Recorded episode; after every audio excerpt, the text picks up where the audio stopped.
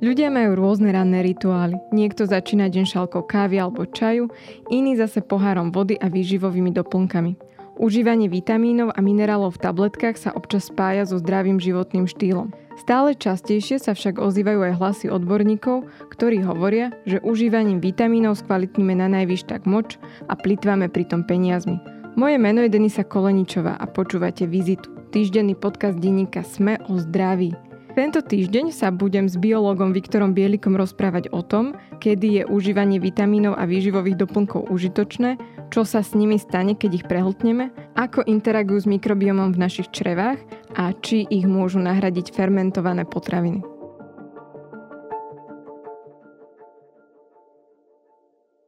Nedávno som čítala zaujímavý rozhovor, ktorý bol s jedným docentom, ktorý učí na Harvard Medical School, čo je prestížna univerzita. A on v ňom povedal, že väčšina ľudí by urobila lepšie, keby každé ráno vypili iba pohár vody a nedávali si k nemu pravidelne vitamíny a výživové doplnky. Je vo väčšine prípadov užívanie vitamínov len nepotrebný zlozvyk? Ak by sme sa pozerali na potreby organizmu tesne po prebudení, tak tým, že sme sa v noci spotili a časť vody odišla aj vyparovaním, dýchaním, tak nie čo namietať k tomu, že človek potrebuje ráno vypiť pohár vody. Myslím si, že rány moč je už dosť zahustený a koncentrovaný, aby sme k nemu pridávali ďalšie teda minerály a vitamíny. Čiže z tohto pohľadu nie je nevyhnutné, aby človek hneď musel užiť dávku multivitamínov alebo rozpustiť si ehm, šumák vo vode. Napriek tomu sú skupiny ľudí, ktorým lekári odporúčajú užívanie vitamínov. Kto teda potrebuje užívať vitamíny, minerály alebo rozličné výživové doplnky? Jedna veľmi dôležitá vec je, že mnoho ľudí a odpradávna v rôznych situáciách a činnostiach trpelo nedostatkom, keď už sme pri vitamínoch, tak vitamínu.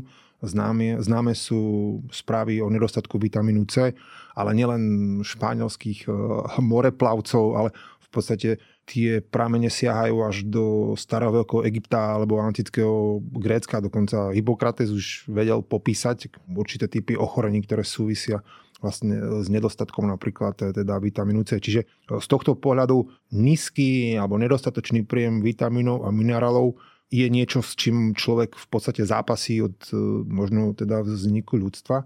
Sú určité teda skupiny ľudí, ktorí majú určité ochorenia, nedokážu dostať do organizmu potrebnú dávku niektorého minerálu. Nevždy to musí súviesiť s tým, že neužívali šumák alebo že majú málo minerálu v potrave, ale môže to súvisieť s tým, že ich tráviaci trakt nedokáže ten minerál rezorbovať a nedokáže ho dostať vlastne do krvi.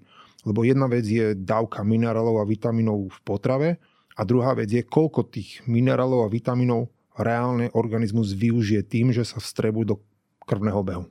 Ak by som zobrala ako modelový organizmus seba samú, človeka, ktorý sa stravuje relatívne zdravo, cvičí, nemá nejakú ale namáhavú fyzickú aktivitu, jem ovocie, zeleninu, potrebujem ja jesť viacej vitamínov vo forme výživových doplnkov? Sú pre mňa takéto zdroje dôležité? Častokrát ľudia majú radi jednoduché odpovede, poviem nie, nie je to potrebné. Niektoré štúdie uvádzajú, že športovci potrebujú mať väčší príjem vitamínov a minerálov než ľudia, ktorí sa aktívne nehybu.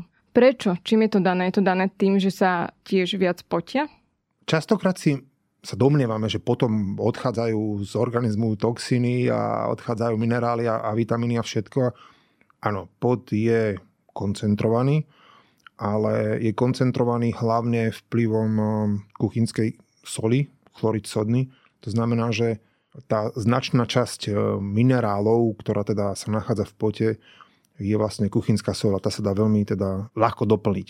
Keby sme zobrali iné minerály ako napríklad e, železo, magnézium alebo, alebo vápnik, tiež sa nachádzajú v pote, ale nie v takých množstvách, aby sme ich e, bezprostredne po skončení výkonu hneď museli doplniť. To, že sa používajú tzv. jontové nápoje počas športovania alebo teda niektorí po skončení, ktoré obsahujú sodík, chlorid, draslík, tak je to aj hlavne kvôli tomu, lebo minerály lepšie naťahujú vodu. Okrem toho, že je tu určitá prevencia pred hyponatrémiou, ktorá môže vznikať tým, keď človek vypotí obrovské množstvo teda soli. To znamená, že potom tých minerálov z organizmu nedostávame až tak veľa, ako by sa teda zdalo. Čiže neodchádza kalcium, neodchádza horčík, e, neodchádza železo. Ten predpoklad, že športovci potrebujú doplniť viacej minerálov, môže byť spôsobený tým, že pokiaľ deti v adolescentnom veku športujú, tak samozrejme a majú napríklad aj silový tréning, tak kosti sa spevňujú, čiže je dopyt po vápniku, ten vápnik sa lepšie zabuduje, čo je výhodné, pretože človeka to ochraňuje pred osteoporozou, ktorá sa môže vyvinúť potom neskôr, po 40 po 50 a tak ďalej. Čiže z tohto pohľadu e, áno, mohol by tam byť určitý dopyt e, po vápniku. Ale na druhej strane, keď si zoberieme tú rôznorodosť športu, že sú vytrvalostné športy, silové, rýchlostné a tak ďalej, je malý predpoklad a málo vedeckých prác, ktoré by preukázali, že áno, športovci potrebujú zvýšený príjem e, minerálov. Sú práce, ktoré ukazujú, že niektorí športovci majú nižší príjem e, minerálov v strave, respektíve, že majú menej minerálov, ale to nemusí byť spôsobené tým, že by potrebovali ich viacej, ale skrátka majú zlú stravu a tým pádom nedostanú do organizmu tú dennú požadovanú dávku. Čiže by sa dalo povedať, že aktívni športovci by mali ešte viac dbať na to, aby tá strava bola vyvážená a, a aby v nej mali dostatok týchto látok. Presne tak. A to sa stáva niekedy, pokiaľ sú to športy ako možno moderná gymnastika alebo športová gymnastika alebo proste športy, kde si atlet musí ustrážiť e, telesnú hmotnosť, tak častokrát sú tam reštrikcie, je tam nízky príjem energetický, skrátka málo jedia a tým pádom dostávajú do seba aj menej minerálov, aj menej vitamínov a to sa môže napríklad prejaviť pri zníženej kostnej denzite. To je vlastne taký paradox, pretože oni potrebujú, aby tie pohyby vyzerali ladne, preto znižujú tú svoju hmotnosť a zároveň, ak nemáte dostatočný príjem živín, tak najviac začnú trpiť kosti, kolby a ostatné Áno, a, systémy. A druhá vec, že pokiaľ, takto, počas športovania sa energetický výdaj môže zvýšiť 10 až 100 násobne oproti pokovým hodnotám. No? Keby to bol len šprint, tak počas tých 10 sekúnd tam je obrovský energetický výdaj tým, že športovec viacej športuje, teda má väčší energetický výdaj, tak aj viacej je. To znamená, príjma makroživiny, príjma sacharidy, príjma tuky, príjma bielkoviny. No s tou stravou, ktorou príjma, tak tým, lebo je zvýšená, tak prichádza aj viacej minerálov, aj viacej vitamínov. Čiže problém je, ak veľa športuje, ale má tú stravu takú by som povedal, že zbystrá, alebo to je taká rýchla strava, kde v podstate absentujú tie esenciálne minerály a možno aj aminokyseliny, ale hlavne teda aj vitamíny. Čo všetko sa e, s vitamínom deje po tom, čo ho prehltneme alebo s výživovým doplnkom? Toto je veľmi dobrá otázka a na úvod by som to možno rozlíšil, lebo doplnky výživy to nie sú len vitamíny, minerály, ale v podstate doplnky výživy môžu byť zamerané napríklad na rast svalové hmoty, to sú všetko tie srvátkové proteíny a, a vetvené aminokyseliny. Potom medzi doplnky výživy môžeme zaraďovať aj rôzne ergogenné látky a termogénne, ako napríklad kofeín, potom e, samozrejme, že sú to minerály a, a sú to vitamíny. Ako s vitamínmi, ktoré sú rozpustné vo vode, ako napríklad B vitamín alebo C vitamín, tak ako tam nie je nejaký problém. Dokonca môžeme povedať, že väčšina našej populácie má skôr nadbytočný príjem vitamínu C ako ako majú teda jeho nedostatok. To častokrát vidno aj napríklad na farbe moču, ale aj napríklad na pachu moču, pokiaľ majú napríklad viacej Bčka teda v strave, teda, že užívajú teda doplnky. Pardon, ale ako sa dá na pachu moču rozlíšiť, že či mám veľa vitamínu C alebo B? tak po B komplexu ten moč má, takú výra, má taký výrazný pach. Ako vitamín C ho výrazne zafarbuje mm-hmm. a B komplex, tak to je známe, že Takže, má, takú výraznejší, má taký výraznejší. Keď mám veľa vitamínu C, tak bude viacej žltý. Bude viacej žltý a, a toto je presne napríklad aj uh, odpoveď na to, že či užíva doplnky a že niekto radí áno a niekto nie, no tak častokrát, a to mnohí odborníci zahraniční alebo vedci teda sú názoru, že človek miňa zbytočne veľa peňazí na to, aby potom dostával z organizmu drahý moč. Pretože to všetko vylúči vo výsledku. Pretože to všetko vylúči. Ako organizmus e, si nevie nejak uchovať vitamín C napríklad. On má svoje potreby. Keby to dokázal, tak by mohli tých námorníkov už vtedy nasaturovať citrusovými plodmi a vydržali by posledné dva mesiace, ale nevydržali, preto museli tie citrusové plody s nimi nosiť. Takže sa vrátime k tomu, že tých e, doplnkov je celá škála, že tam nepatria len ano. vitamíny, minerály, ale aj rôzne proteíny. Čo sa s nimi teda deje, keď e, putujú v ľudskom tele? Dobre. Čiže ak by sme sa teraz zamerali na minerály vo forme doplnkov výživy, tak Niektoré minerály pre organizmus nie sú úplne ľahko dostupné. To sú najmä tie, ktoré sú v podstate v tej anorganickej podobe. No a tým pádom musia byť tak nadizajnované, aby sa s nimi spojili určité nosiče, aby keby trochu získali organickú podobu. Preto častokrát e, príjmame nie samotné železo, pokiaľ niekto chudokrvný, ale síran e, železnatý napríklad Čiže toto všetko zvyšuje aj dostupnosť, aj rezorpciu. Čiže čo sa týka samotných eh, doplnkov výživy, oni sú tak nadizajnované, aby boli sebestačné. A častokrát ani dokonca nič nepotrebujú. To ešte si pamätám, profesor Lipšic hovoril, že on je najradšej, keď jeho pacienti užívajú železo samostatne. Že ráno po prebudení a potom nič nejedia. Hej, pokiaľ je to vlastne preparát. Pretože častokrát dochádza k tomu, že je tam určitá kompetícia a oni navzájom ako keby bojujú. Preto výživový doplnok, ktorý obsahuje od vitamínu A až po železo a je to v jednej tobulke, tak nemá úplne využitie, pretože oni navzájom v podstate bojujú o nosičov, rôzne transportné mechanizmy. Čiže toto je v prípade tých doplnkov výživy. Ale samozrejme organizmus nie je odkazaný na to, aby sme museli príjmať e, minerály iba formou doplnkov výživy, pretože máme za sebou niekoľko 100 tisíc rokov vývoja a v podstate doplnky výživy sú tu len posledných e, niekoľko desiatok možno rokov. Áno. Možno stovek, ale väčšinou to bolo, bolo, boli v tej prirodzenej forme. To znamená, že organizmus má mechanizmus, aby dokázal napríklad z tej anorganickej formy minerálu ho tak upraviť, aby ho dokázal dokonale využiť a dokonale vstrebať potom tieto látky putujú ďalej do čriev a v črevách vlastne sa stretnú s črevným mikrobiomom, alebo sa to deje už tam? Už sme tam. Už sme tam. A, takto, že zoberme si, jete špenát alebo kapustu alebo niečo, čiže pohryzieme, prahotneme a tá potrava sa to chymus tu putuje a stretne sa s črevnými baktériami. Stretne sa s črevnými baktériami a tam nastáva táto premena, že sa to rôzne rozkladá, spája a... Áno, a na toto pomáhajú práve tie črevné baktérie. Čiže ak je napríklad e, človek a má celiakiu, ano, alebo má syndrom dráždivého čreva, čokoľvek, e, čo oslabuje funkciu tráviaceho traktu, tak on síce výživné bohaté jedlo, ale nevie ho ďalej spracovať. On nevie ďalej z neho tie minerály rezorbovať, pretože má oslabený črevný mikrobióm. Preto tzv. rôznorodosť baktérií, tzv. biodiverzita, sa veľmi často spája s rôznymi typmi ochorení.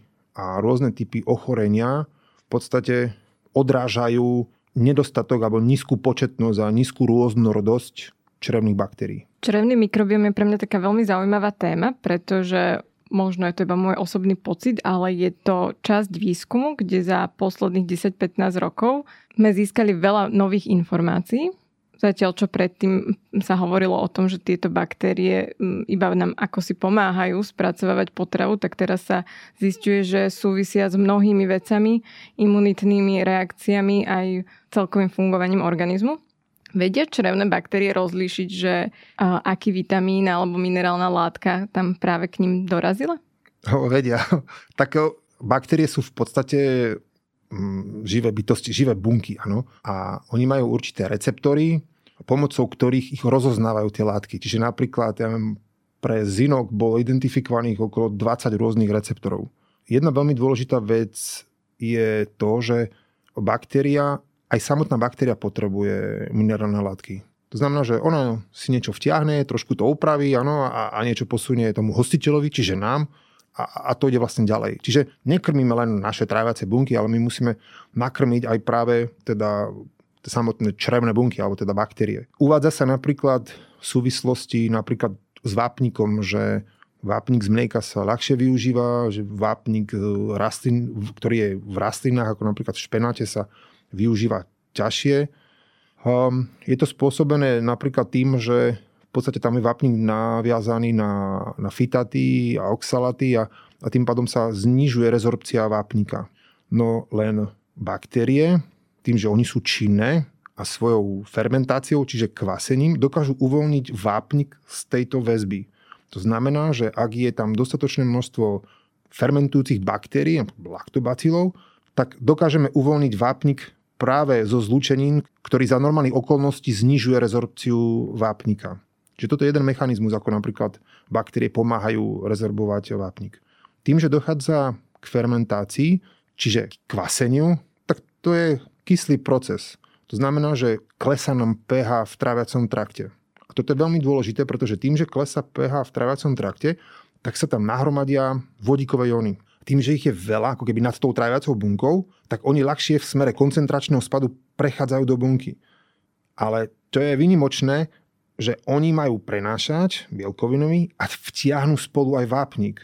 A stiahnu spolu aj železo. Čiže z tohto pohľadu to kyslé prostredie v tráviacom trakte, ktoré spôsobujú baktérie tým, že fermentujú napríklad vlákninu, tak vťahujú a zvyšujú rezorpciu aj vápnika, aj magnézia, aj napríklad železa. Čiže toto je v podstate mechanizmus, ako baktérie nám pomáhajú jednak zvyšovať biodostupnosť, hej, tým, že napríklad rušia tie väzby, ten fitáty, oxalaty, ale aj tým sa používa prenášač, ktorý bol pre vodík, no ale naviaže sa železo, alebo naviaže sa mangán, alebo naviaže sa e, vápnik, lepšie sa vstrebu. Okrem toho, ešte potom, samozrejme, ak baktéria napríklad e, cez receptor dostane selen, tak ona vytvorí takú tú zlúčeninu, napríklad metionín, a ten sa oveľa ľahšie rezorbuje ako samotný selen. Čiže z tohto pohľadu tie baktérie v prípade minerálov môžeme považovať za také malé farmaceutické firmičky, ktoré nám pomáhajú zužitkovať a, a lepšie využiť a lepšie strebať minerály. Ono je to trochu dané aj tým, že keď povieme slovo baktéria, tak ľudia si predstavia nejaký primitívny, jednoduchý organizmus, ale práve to, ako o tom hovoríte, ukazuje, že baktéria tiež celkom dôležitá. Keď sa pozrieme na tú jej molekulárnu časť, jednotlivé receptory, ako fungujú, aké jóny sa akým spôsobom prenášajú, ešte ako sa tie receptory navzájom ovplyvňujú, že je to tiež taký vlastný mikrosvet. Ten črevný mikrobiom, to je samostatný orgán, alebo by som možno dokonca povedal samostatný organizmus, tak tu viete práce, ktoré boli publikované, kde zrátali gény, ktoré tvoria v podstate tie naše telové bunky a spočítali sa gény, ktoré sú charakteristické pre jednotlivé typy baktérií, tak to bolo 1 99. Že ten genetický potenciál v tom tráviacom trakte je obrovský. Čo môže nastať problém? Nastať môže problém vtedy, keď sa začínajú v tráviacom trakte množiť patogény keď začnú sa množiť patogény, tak zase je tam kompetícia, začnú vytlačať komenzály alebo tie dobré baktérie, no a to všetko potom narušuje práve tú samotnú rezorpciu. Čiže ak je napríklad niekto niekoľko mesiacov alebo týždňov na antibiotikách, ako bývajú napríklad onkologickí pacienti, tak e, tam môže vzniknúť e, rezistencia voči antibiotikám. Tým pádom nie je nič nástroj, ktorý by dokázal vyhubiť patogénne baktérie.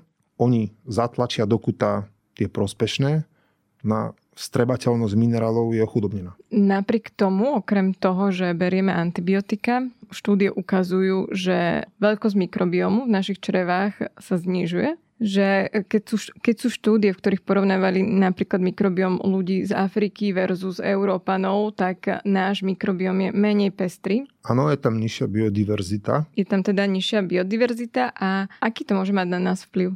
Na nás to má taký vplyv, že tie baktérie fungujú v súhrach. Ano, čiže nemôžeme povedať, že lactobacillus casei je ten jediný lactobacillus, ktorý nám umožní strebať e, vápnik. Pretože niekto napríklad lactobacillus casei vôbec nemusí mať. Lactobacillus casei je baktéria, ktorá sa nachádza v mliečných produktoch, ktoré teda boli fermentované, ale môže mať iný lactobacillus, a neviem, napríklad rhamnosus alebo acidophilus, to znamená, že oni navzájom ako keby mm, sa doplňajú vo svojich e, hlavne funkciách. Lebo z hľadiska mikrobiomu jedna vec je štruktúra, ako ho popíšeme. To znamená, popíšeme, koľko tam je ja neviem, kmeňov rodu lactobacillus a aký je pomer medzi jednotlivými kmeňmi. Toto všetko vieme možno tak morfologicky alebo taxonomicky popísať. A to ešte nič nemusí hovoriť o tej funkcii. A z hľadiska mikrobiomu veľmi dôležitá je práve tá funkcia. To znamená, tá funkcia môže byť vytváranie zlúčenín s minerálom, aby sa lepšie strebal. Funkcia môže spočívať v tom, že sa vytvárajú rôzne antibakteriálne molekuly. Ďalšia funkcia môže byť v tom, že sa vytvárajú masné kyseliny s krátkým reťazcom, ktoré môžu byť zase zdrojom no, energie pre tráviace bunky alebo aj napríklad nervové bunky. Čiže toto sú vlastne všetko funkcie tých jednotlivých baktérií. Čiže z tohto pohľadu, čím mám pestrejšie tie baktérie, tak sa môžu lepšie doplňať do tých funkcií. Ak má niekto ochudobnenú biodiverzitu, čiže má menej druhov a, a menej rodov, no tak potom pri tých funkciách sa ťažko nahradzajú. Lebo pre mňa je to vlastne taký paradox, pretože um, ekonomovia radi hovoria to, že vlastne nikdy sme nemali um, taký veľký výber potravín a nikdy sme sa nemali tak veľmi dobre, ako sa máme dnes. Napriek tomu sa ukazuje, že v tých civilizovanejších okresoch, mestách, regiónoch, štátoch jednoducho ľudia strácajú pestrosť mikrobiomu. Napriek tomu, že máme vitamíny, máme lieky, máme širokú škálu potravín, ktorú si môžeme vybrať. Toto, čím, čím je to dané? Toto je výborný podnet a, a presne takto sa nám to treba pozerať. My si myslíme, že máme, máme pestru stravu, áno. Priemerný Američan do týždňa zje 15 druhov rastlinnej potravy. Keby sme zobrali tie kmene z Tanzánie, tak e, tam to vychádza okolo 600 druhov za rok. Čiže z tohto pohľadu tá druhá, druhová rozmanitosť tej príjmanej potravy rastlinnej je, je oveľa vyššia. Ale jedna veľmi dôležitá vec je, aký je rozdiel medzi jablkovým kompotom a čerstvým jablkom. Tak niekto môže páť, že má menej vitamínu C napríklad, áno? ale v tom kompote už nie je žiadny život. Alebo si zoberme krabicové mlieko a zoberme si ultra vysoko zahriaté, to je UHT, alebo zoberme si mlieko, ktoré je v podstate čerstvé. Majú rovnaké množstvo bielkovín, rovnaké množstvo laktózy, mlečného cukru, rovnaké množstvo aj, aj bielkovín, aj tukov, aj, aj, aj laktózy. Ano. Dokonca aj rovnaké množstvo vápnika. A aký je medzi nimi rozdiel? No, medzi nimi rozdiel je taký, že v tom čerstvom mleku ešte je nejaký život. Takisto ako v tom jablku, tam je život. V jednom jablku je okolo 100 miliónov baktérií. V jablkovom kompote už e, baktérie nie sú. Čiže áno, my príjmame, ja som ešte zažil socializmus, a ja si to pamätám, že, že tie regále boli, akože všetko bolo akože na, na oko plné, ale jedna potravina bola aj v troch regáloch roztiahnutá.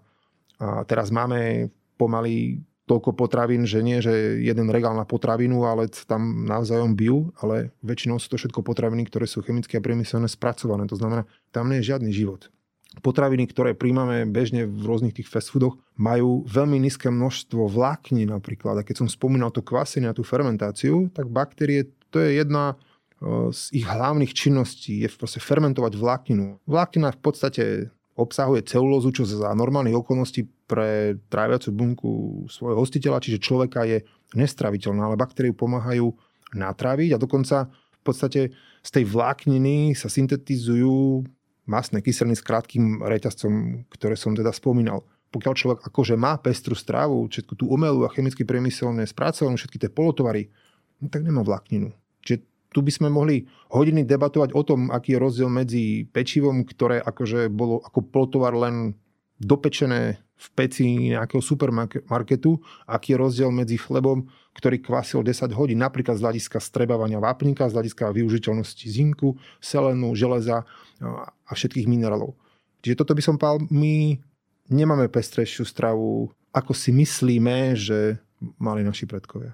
Dá sa povedať, že si život veľmi zjednodušujeme práve tými spracovanými a ultraspracovanými potravinami, kde už je veľa krokov, ktoré pozmenia zloženie toho produktu. Áno, uľahčujeme si život na jednej strane, ale zase na druhej strane si ho priťažujeme, pretože dnes že koľko ľudí nemá problémy s gastrointestinálnym traktom, koho dneska nenafúkuje, koho dneska nepreháňa, kto dneska nemá intoleranciu na laktózu, na mliečnú bielkovinu, kto dneska nemá alergiu na lepok, nedokáže lepok v podstate rozložiť.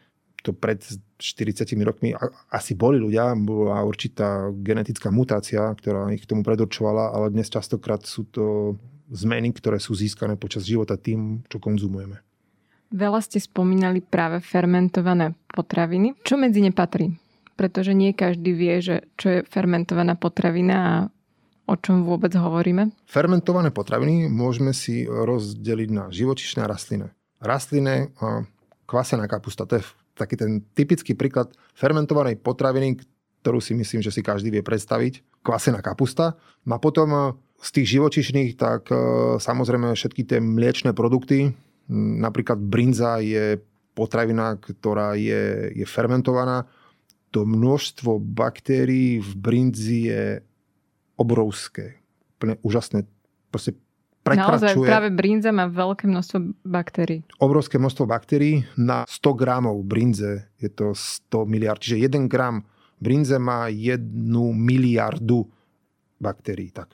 To je obrovská probiotická potrava s obrovským potenciálom. A my sme robili niekoľko výskumov na brinzu. Najprv sme krmili ženy, rekreačné športovkyne a sme teda skúmali, že či konzumácia brinze obohatí ich črevným mikrobiom a, a zmení biodiverzitu.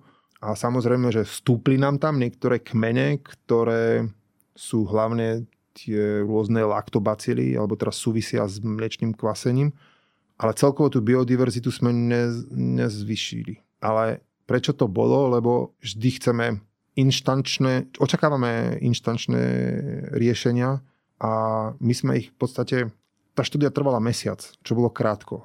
Potom, keď sme robili podobne niečo s plavcami ich sme krmili až 7 týždňov, tak sa zvýšila aj biodiverzita. A podobne napríklad teraz máme jednu prácu, ktorú sme robili s detičkami, detskými onkologickými pacientami, ktorí boli minimálne už teda rok po liečbe a im sme tiež dávali fermentovaný mliečný produkt bežne dostupný a, a tam, sme, tam sa nám tiež podarilo ovplyvniť práve túto biodiverzitu, ale oni to užívali až dva mesiace. Čiže aj z tohto pohľadu e, človek, e, ktorý má možno nejaké problémy gastrointestinálneho traktu, povie, že dobre, mám e, veľa nedú a mám veľa nedostatkov v svojom životnom štýle a v, svojej, v svojom stravovaní a začne jesť napríklad fermentované potraviny, tak nemôže očakávať, že do týždňa je všetko úplne...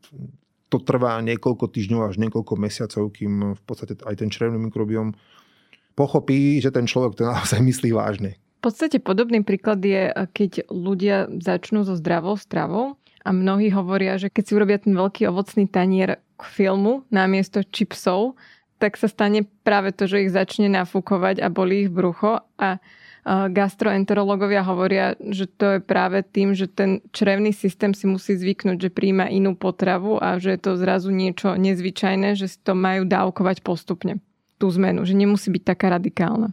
A hlavne a večer človek nepotrebuje zjesť misu ovocia, hej, alebo ja neviem, pol melónu a, a tak ďalej. Samozrejme, že je to množstvo potravy a človek má určité mm, obmedzené schopnosti, koľko toho dokáže využiť, koľko to teda dokáže rezorbovať. No a to, čo sa napríklad nerezorbuje v tenkom čreve, tak potom ide do hrubého čreva.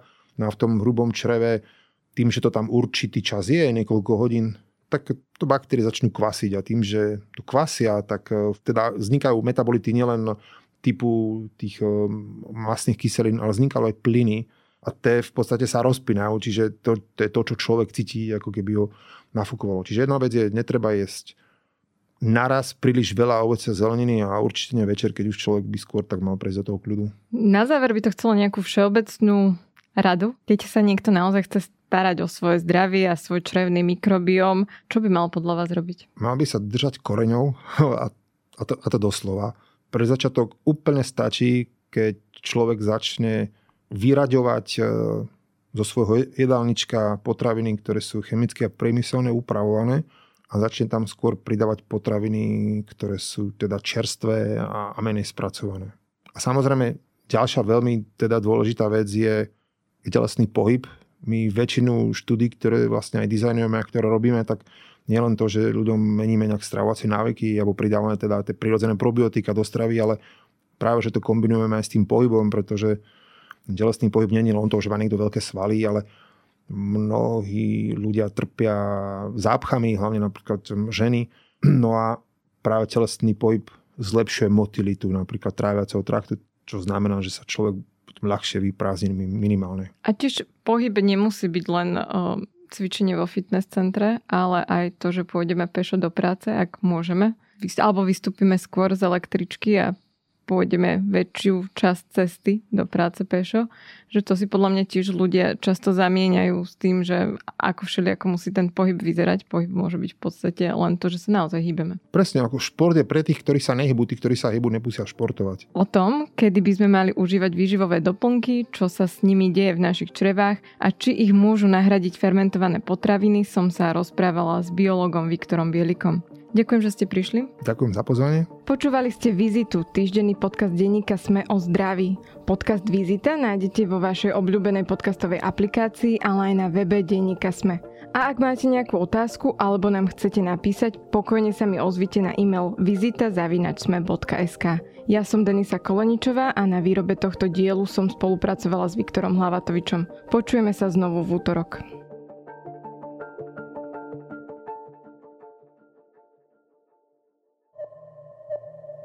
Som Eva Frantová a v denníku Sme pre vás každý týždeň pripravujem ekonomický podcast Index, v ktorom sa spoločne s mojimi hostiami a hostkami venujem témam z oblasti makroekonomiky, investovania, biznisu a energetiky. Bližšie rozoberám aj dekarbonizáciu Európskej únie, ktorá do veľkej miery udáva smer súčasných aj budúcich investícií.